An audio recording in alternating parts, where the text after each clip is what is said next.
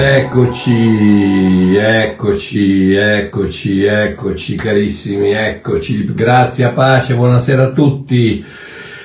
Dovete perdonarmi ogni tanto se le cose non vanno tanto bene. L'ultima, tras- l'ultima, eh, l'ultima trasmissione, l'ultimo video ci ho messo tre sere per farlo, perché ieri abbiamo avuto otto ore e mezza senza corrente, oggi quattro, fra, dunque alle, alle, die, alle, beh, alle, alle nove vostre salta tutto un'altra volta, quindi facciamo in fretta. Ok, oggi è venerdì tredici, ma nonostante la corrente che manca, devo dire che le cose sono andate particolarmente bene. Ho fra tre giorni è il compleanno dell'amore mio e quindi la sera di domenica non sarò disponibile.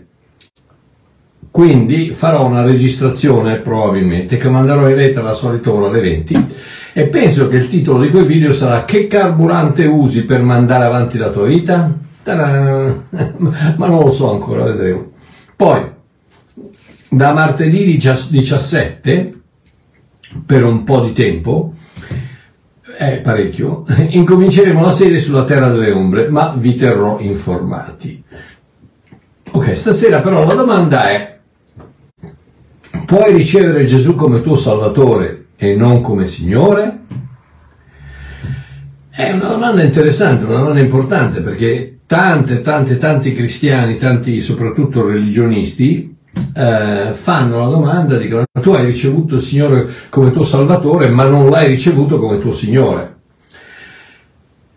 Che, vabbè, stasera poi ve la spiego. Oh, l'altro giorno ho scoperto il significato della frase Hostile takeover, che in italiano è tradotto offerta pubblica di acquisto ostile, o in breve O P A ostile, che si riferisce all'acquisizione di una società da parte di una società pubblica da parte di un'altra società contro la volontà della prima.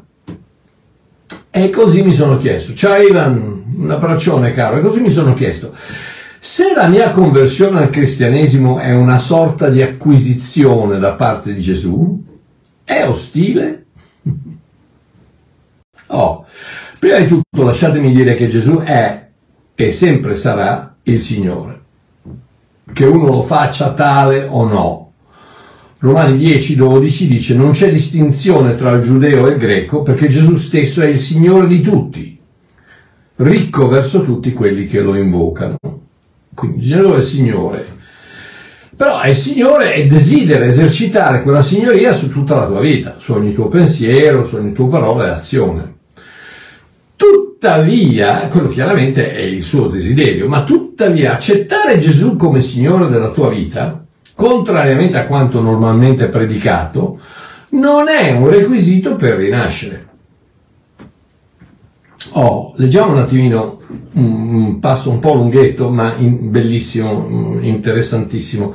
Grazie Ivan, diglielo, condividete tutti, condividete tutti, mi raccomando, grazie.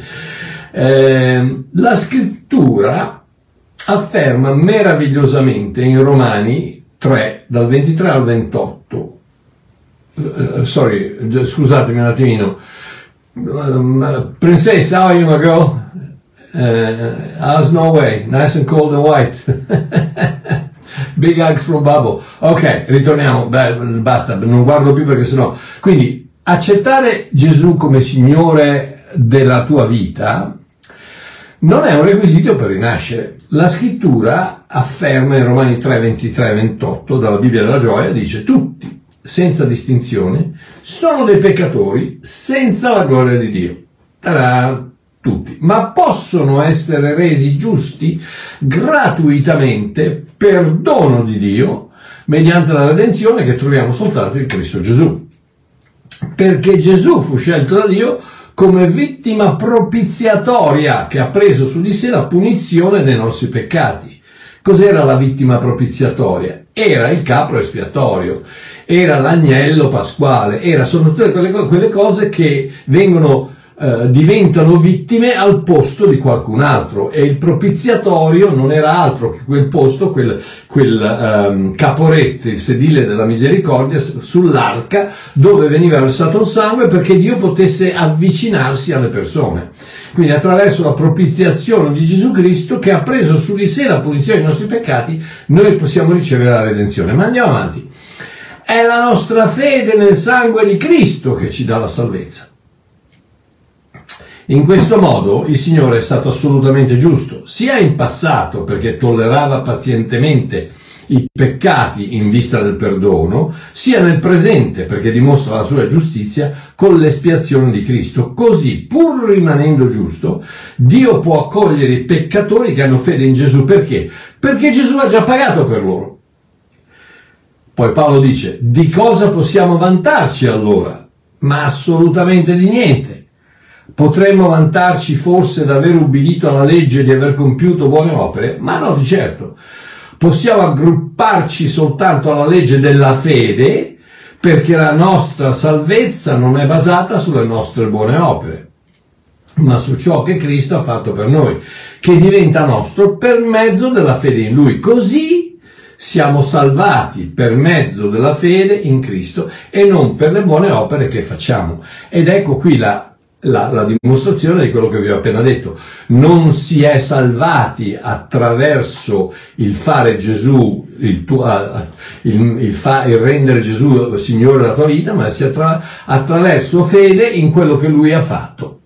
Quindi la salvezza si ottiene unicamente accettando l'opera della croce, affidando la nostra vita al Cristo risorto, credendo in Lui, accettando la sua offerta di perdono e di vita eterna. In altre parole, per grazia, unicamente per grazia, attraverso la fede, a prescindere dalle opere.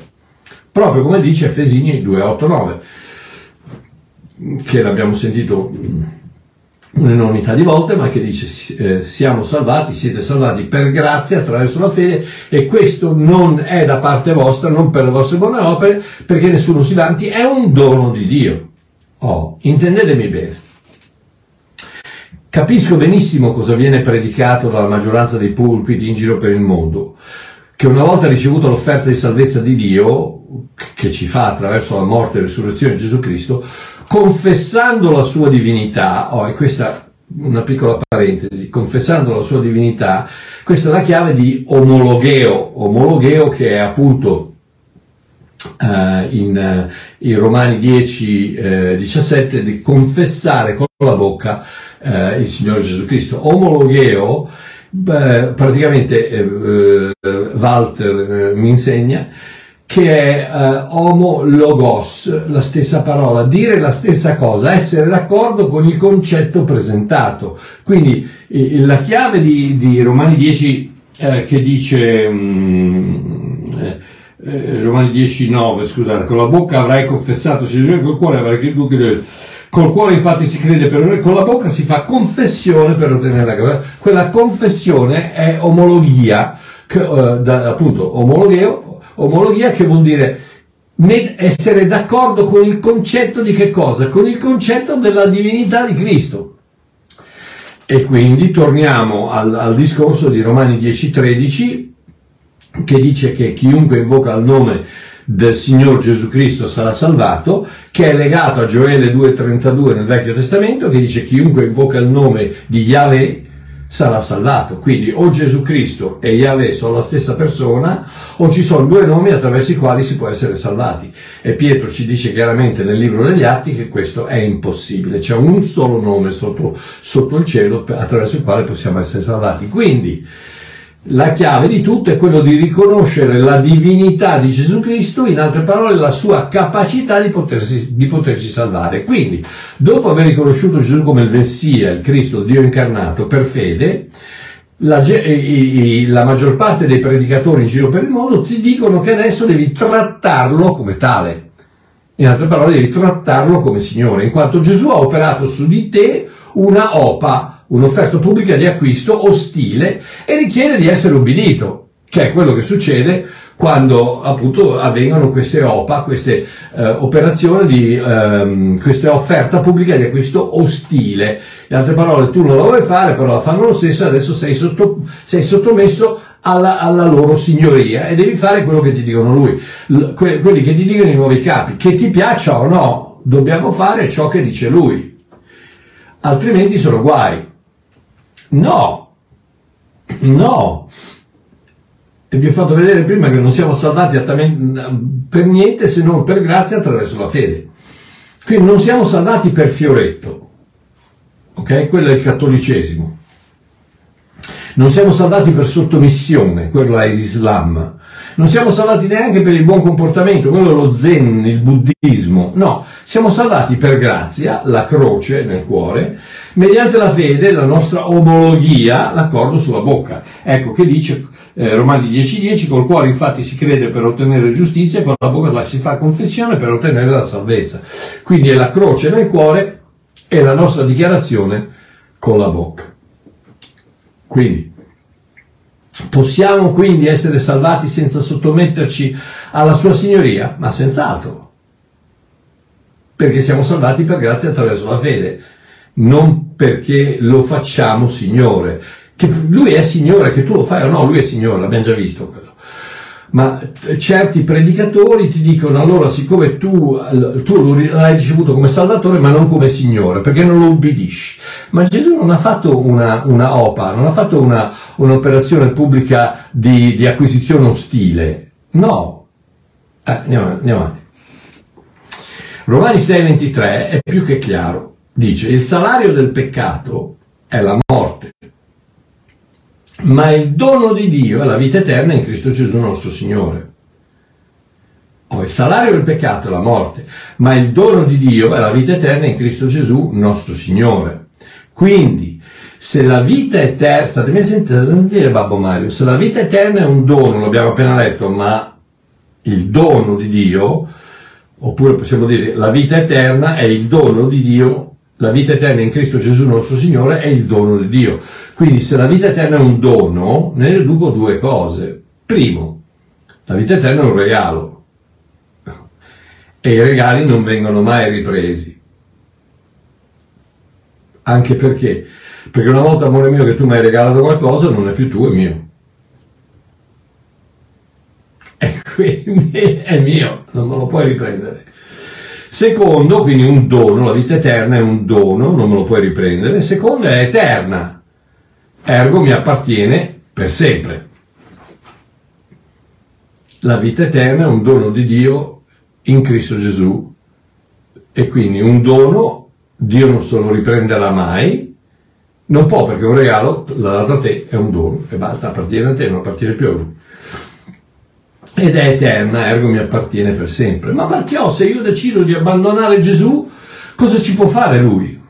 Oh, guarda la semplicità di quanto abbiamo appena letto in Romani sei ventitré. Il dono di Dio è la vita eterna in Cristo Gesù nostro Signore.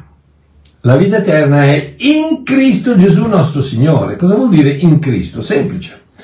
Ebrei nove undici e dodici dice questo: Cristo invece è venuto come sommo sacerdote di questo sistema migliore, il nuovo patto, quello che abbiamo noi adesso. Egli, egli è entrato nel tabernacolo più grande, più perfetto, quello del cielo, un tabernacolo non costruito dagli uomini, vale a dire che, vale a dire che non fa parte di questo mondo.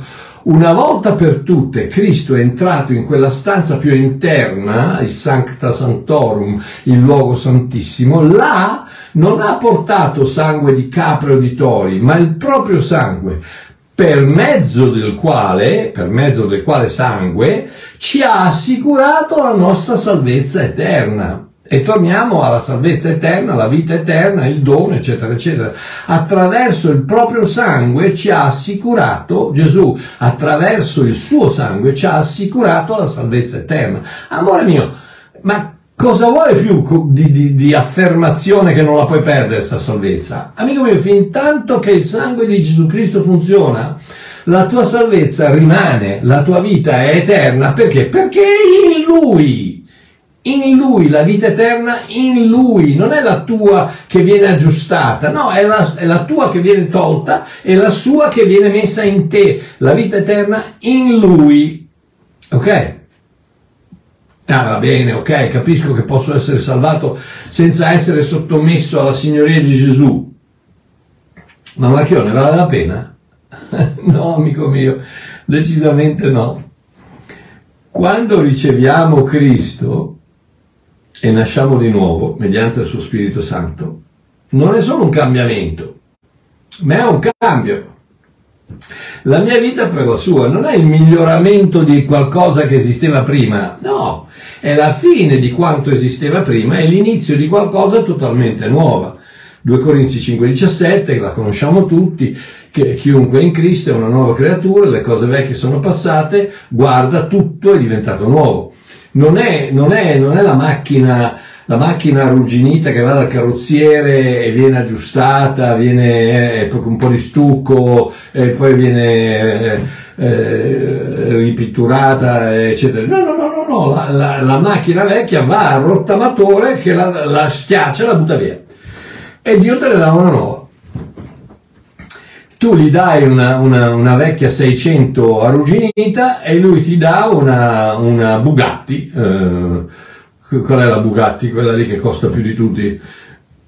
Una, una Lamborghini Countach, una Bugatti Scorpione, non so come si chiama. Te ne dà una nuova, perché? Perché è in lui, è la sua, non, non è la tua aggiustata, è la sua. Quindi Gesù non è l'amministratore delegato ostile di questa nuova società, il quale forza la sua volontà sui soci, che ci piaccia o che piaccia loro o no. No, è il padre simpatetico di un nuovo nucleo familiare, il quale ama, guida, disciplina e cerca di ammaestrare i suoi figli al fine di portarli al modo migliore per esercitare la propria vita. Sì, puoi credere in Cristo come tuo Salvatore senza sottometterti a Lui come Signore, ma saresti proprio sciocco a farlo. È possibile rinascere, essere grati che i nostri peccati sono perdonati per sempre e sapere di essere sulla buona strada per il paradiso, ma questo non è tutto. È possibile rinascere, essere grati che i nostri peccati sono perdonati per sempre e sapere di essere sulla strada per il paradiso?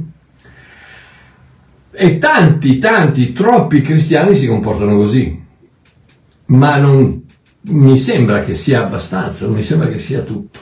Accogli Gesù Cristo come tuo Salvatore, ma rifiuti la sua signoria. Anche se sei nato di nuovo, cerchi ancora di compiacere la tua vecchia natura e di negare al Signore il giusto posto che gli spetta nel tuo cuore e nella tua vita. In altre parole, sei un figlio, ma ti rifiuti di crescere. A quaranta anni vai ancora in giro con il pallonino addosso e il ciucciotto in bocca. No, ma non voi, quegli altri, che non, quegli altri che non stanno guardando adesso. Sei quello che Paolo definisce un cristiano carnale. Sei cristiano, ma senz'altro che sei cristiano. Vai in cielo, ma senz'altro che vai in cielo. L'ho appena detto, non vai in cielo perché ti, ti, ti sottometti alla signoria di Gesù Cristo. Vai in cielo perché credi al fatto che Lui ti può salvare. Credi al fatto che Lui è Dio e che ti può salvare. Quindi non c'entra niente. Ma se non ti, non, ma se non ti, se non ti sottometti alla sua signoria, in altre parole, se non segui quello, se ascolti quello che ti dice, ma sei Non, negando la signoria di Gesù Cristo stai negando a te stesso la piena gioia, soddisfazione e pace che sono un tuo diritto di nascita in Lui. Ok, se trovi difficile credere che puoi avere Gesù come Salvatore senza sottometterti a Lui come Signore, sta a sentire cosa dice Paolo ai Romani, in Romani dodici, uno e due. Cari fratelli, Vi esorto, fratelli e sorelle, cari fratelli, vi esorto a dare i vostri corpi a Dio, che siano un sacrificio vivente santo. Questo è il modo giusto di adorare Dio. Non adattatevi alla mentalità e alle usanze di questo mondo, ma lasciatevi trasformare da Dio con un completo rinnovamento della vostra mente. Paolo ha invitato questi credenti rinati, li chiama fratelli, e quindi sono credenti, rinati, li invita a presentare i loro corpi come sacrifici viventi. Perché? Perché ciò non avviene automaticamente. E qui viene la famosa discussione del fatto che sì, no, perché allora tu non ti comporti bene, ma non c'entra niente, non c'entra niente, tu puoi essere nato di nuovo, figlio di Dio, cristiano, credente, sulla strada per il paradiso ed essere un idiota. Hai tutto la, tutta la libertà di farlo, di esserlo, non, non ti ferma nessuno, sei libero di fare quello che vuoi.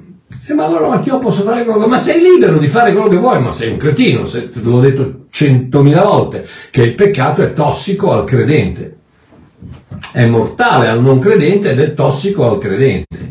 Perché? Perché, perché non è più mortale, perché Gesù Cristo ha pagato, eh, il salario del peccato è la morte, chi ha pagato? Gesù Cristo. Ma la vita eterna è il dono di Dio in Cristo per te. E che, ragazzi, è così semplice, però questo non vuol dire che il fatto che tu sei salvato non ci sia un, un manuale di vita, Sacra Bibbia, copertina nera, che ti dice come comportarti per avere una vita felice. E qui è la sottomissione a Cristo come Signore, che è una questione di trasformazione, non è uno, non è uno scambio, non è più uno scambio, sei stato scambiato la tua vita per la vita di Cristo, una volta per sempre. La vita eterna ti è stata data come un dono, punto e basta. Adesso sei salvato, nessuno te la toglierà mai più, sei sulla strada per il paradiso, nessuno ti può toccare, ness- niente, nessuno potrà mai toglierti dalla mano di Dio. Eh, anche se tu fossi infedele, lui rimane fedele, eh, niente potrà mai separarti dall'amore di Dio che è in Cristo Gesù. Non, non, la vita è eterna, è un dono che non, Dio non si riprende, non ci sono assolutamente, non c'è assolutamente nessun modo in cui tu possa perdere la salvezza. Sei salvo, sei salvo per tutta l'eternità, punto e basta. Però adesso C'è, c'è una trasformazione, perché quello che eri prima, se mi ricordo bene, non funzionava tanto bene, no? Non funzionava tanto bene perché sei arrivato a un punto di, di, di crisi dove avevi bisogno di qualcuno che hai gridato, hai invocato il nome del Signore, aiutami. Perché? Perché non andava bene. E, e cosa vuol dire? Vuol dire che questa trasformazione inizia e ci vuole tempo, non è, non è la salvezza dello spirito che avviene istantaneamente, no, è una trasformazione. Cioè, io ci ho messo trentacinque anni prima di, prima di essere convertito, ci ho messo trentacinque anni a formarmi un modo di vita, un modo di pensare, un modo di vedere le cose. E, e quello, quella, quella si chiama la carne. La carne non è altro che il vecchio sistema operativo del computer, quello vecchio, che deve essere buttato via e rinnovato una volta che cambi la, l'hard drive. No, eh, non è, la carne era, era il vecchio governo, era la, la vecchia amministrazione, era, era il vecchio modo in cui vivevi. E ogni volta, quando tu, quando Paolo ti dice di cammin- non camminare per la carne, camminare per lo spirito, lo spirito ti dice vai di qua, la carne, il tuo modo vecchio di pensare, ti dice vai di là. Ma questo non vuol dire che sei salvato, puoi essere un figlio, puoi essere salvato, anzi, sei un figlio, sei salvato, sei sulla strada per il paradiso, sei una sua pecora, sei, eh, però sei, c'hai la Nutella in testa. Perché non, stai, non, non dai retta a tuo padre che ti, che ti ama disperatamente e che vuole il meglio per te. Quindi ci vuole tempo per fidarti abbastanza di Dio per permettergli di trasformarti. Ma come, Marchiò, permettere a Dio? Eh sì, amore mio, nota bene che la scrittura non dice... Eh, cari, cari fratelli, vi esorto dare i vostri, eh, i vostri corpi a Dio, che sia un sacrificio vivente e santo, questo è il modo giusto di adorare Dio, non adottatevi alla mentalità, all'usanza di questo mondo, ma lasciatevi trasformare da Dio con un completo rinnovamento della mente vostra. Oh, questo qui è la, è la, è la, la Diodati, questa qui è la, la Bibbia della Gioia. Vediamo cosa dice la Diodati. Mm? Romani dodici uno. Vi esorto dunque, fratelli, per le compassioni di Dio, a presentare i vostri corpi che possono raggiungere quale sacrificio è stato accettevole da Dio, e non vi conformate a questo mondo, ma siate trasformati, siate trasformati, lasciatevi trasformare. Cosa vuol dire? Vuol dire che l'autorizzazione al cambiamento è nostra, è solo nostra. Non dice adattatevi, ma dice lasciatevi adattare. Non dice... non dice non trasformate, non adattatevi ai modi del mondo, ma dice ma lasciatevi trasformare, lasciatevi trasformare. L'autorizzazione al, cambiam- al cambiamento è nostra ed è solo nostra. Ma allora cosa devo fare? Risposta strana, ma non devi fare nulla.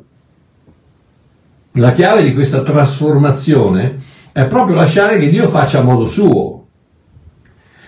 Amore mio, abbandona i digiuni, le notti in preghiera, le notti in preghiera, gli sforzi, le formule, e lascia che il Signore Gesù possa prendere le redini del tuo spirito e avere il pieno controllo della società tramite il suo Santo Spirito in te. Come? Ma fidandoti di Lui e del suo amore per te. Gesù dice nel famoso capitolo dieci di Giovanni: le mie pecore conoscono la mia voce e mi seguono. Stai tranquillo, se ci pensi bene, che tu sai sempre quello che devi fare. Oh, sta, statemi a sentire un attimino, statemi a sentire un attimino. Vedo che c'è un, c'è un commento che dice: la trasformazione dipende da noi. No, la trasformazione non dipende da noi, la trasformazione dipende dal nostro permesso a Dio di trasformarci. Siamo noi che diamo il permesso a Dio di trasformarci, non siamo noi a trasformarci. È Lui che ci trasforma. L'unico che può trasformarci è Lui. Noi non ci possiamo trasformare, perché allora così torniamo alle opere della carne che, che portano soltanto al peccato, alla distruzione. Alla, alla... No, l'unico modo in cui lo puoi fare è fidandoti di Lui e del suo amore per te. Ripeto, le mie pecore conoscono la mia voce e mi seguono. Giovanni dieci quattro. Pensaci bene, pensaci bene. Tu sai sempre quello che devi fare. Se sei un figlio, con lo spirito di suo padre che vive in te, tu sai sempre quello che devi fare. Pensaci, pensaci, pensaci, pensaci, guarda Babbo Mario, pensaci. Tu sai sempre quello che devi fare. Tu ti trovi davanti a una situazione e sai cosa devi fare. Che poi, che poi magari sei così a, a, a, abituato a prendere decisioni sbagliate che, che non ci pensi neanche, prendi la decisione sbagliata, quella è un'altra cosa, ma tu sai quello che devi fare perché il tuo cuore è perfetto, è stato ricreato da Dio, sei una pecora e conosci la sua voce. Tu sai sempre quello che devi fare. Sei un figlio, sei un figlio con lo spirito del tuo padre che vive in te, il tuo cuore è puro e il buon pastore è davanti a te che ti chiama. La chiave è: ascolterai la sua voce?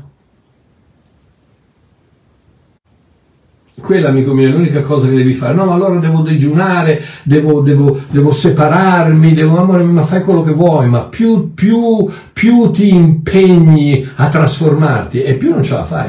Ci hai provato, di, guarda Babbo Mario, dimmelo, ci hai provato. Quante volte ci hai provato a smettere di fumare? Quante volte hai, hai, hai provato a smettere di fare altre cose, di comportarti bene, di non fare questo, quella? No, lascia che sia Lui. Fidati del suo amore e fidati del tuo cuore. Tu lo sai, dentro di te, il momento che apri quel pacchetto di sigarette, la tiri fuori, sai, dentro di te il tuo cuore dice: eh dai, non lo fare. Ma Mario, se fumo vado in paradiso? Sì, amore mio, però ci arrivi prima di me. È per quello che ti dico, tu, tu sei scemo. Scusatemi, perdonatemi, perdonatemi, ma qualcuno lo deve dire. Eh, perché, non lo so, spendere soldi per un, pezze, per un tubetto di carta pieno di erbacee che, che, che lo bruci e lo butti via... Eh, e ti fa anche male, è parecchio, e non lo so, eh, ma io non sono capace. Non sei capace perché cerchi di farlo per conto tuo. Comincia a fidarti della voce del pastore, ogni volta che tiri fuori quella sigaretta dagli retta e vedrai che ce la fai.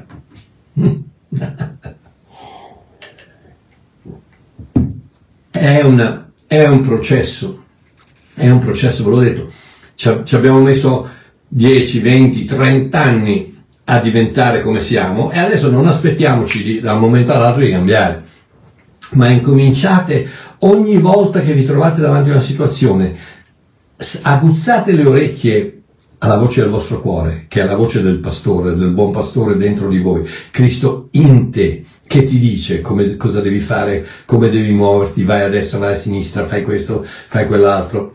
Ma non è ostile, non ti forza, non ti butta fuori casa se non lo obbedisci. Non è un'acquisizione ostile, no, no, no. È un padre meraviglioso che desidera il meglio per la tua vita. E quando ti parla la chiave è l'unica, e ascolterai la sua voce. Quella, amico mio, è l'unica cosa che devi fare. Rimarrai sempre una sua pecora. Rimarrai sempre una sua pecora, non importa quello che fai. Che obbedisci o no, rimarrai sempre una sua pecora. Non importa quello che scegli, ma se preferisci andare a finire nel fosso, invischiarti nei rovi o farti sbranare dai lupi, beh, posso solo dire che sei una pecora scema. È vero o no? Dai che Babbo Mario ha ragione, dai. E non sentitevi in colpa se, se fumate o bevete. Non, non, questo non è da dirvi no, perché dovete smettere, perché Dio ti ama come sei, con il fumo che ti esce dalle orecchie, con, con, con la siringa infilata nel collo, con, con, la, con la bottiglia di whisky sotto il braccio. Quello non c'entra niente. Dio ti ama in qualsiasi momento, nel mezzo del tuo peccato, nel, nel, nel, nella, qualsiasi cosa tu stia facendo in quel momento. Dio ti ama disperatamente, ma è per quello che ti dice e ti parla e ti dice: dai, su, vediamo di smettere, vediamo di fare qualcos'altro, dai, vediamo di non, di, di non, di non guardare quelle cose, di non fare quelle cose, di non vediamo perché? Perché, perché Dio ti ama. Dio ti ama. Può essere salvato senza che Lui sia il, suo, il tuo Signore? Ma senz'altro, Lui è il tuo Salvatore. Puoi essere salvato senza che Lui sia il suo Signore. Ma se tu non ti sottometti alla, alla, alla sua Signoria, mi sa che hai bisogno di, di ria, riagganciare, ringaggiare un paio di rotelline, perché c'è qualcosa che non funziona. Quindi, puoi credere in Gesù come Salvatore senza prenderlo come Signore? Sì. Perché la vita abbondante, sana, felice, completa, realizzata, splendida e benedetta non è mai un'acquisizione ostile. Un abbraccio da Babbo Mario, ci sentiamo domenica. Ciao, ciao.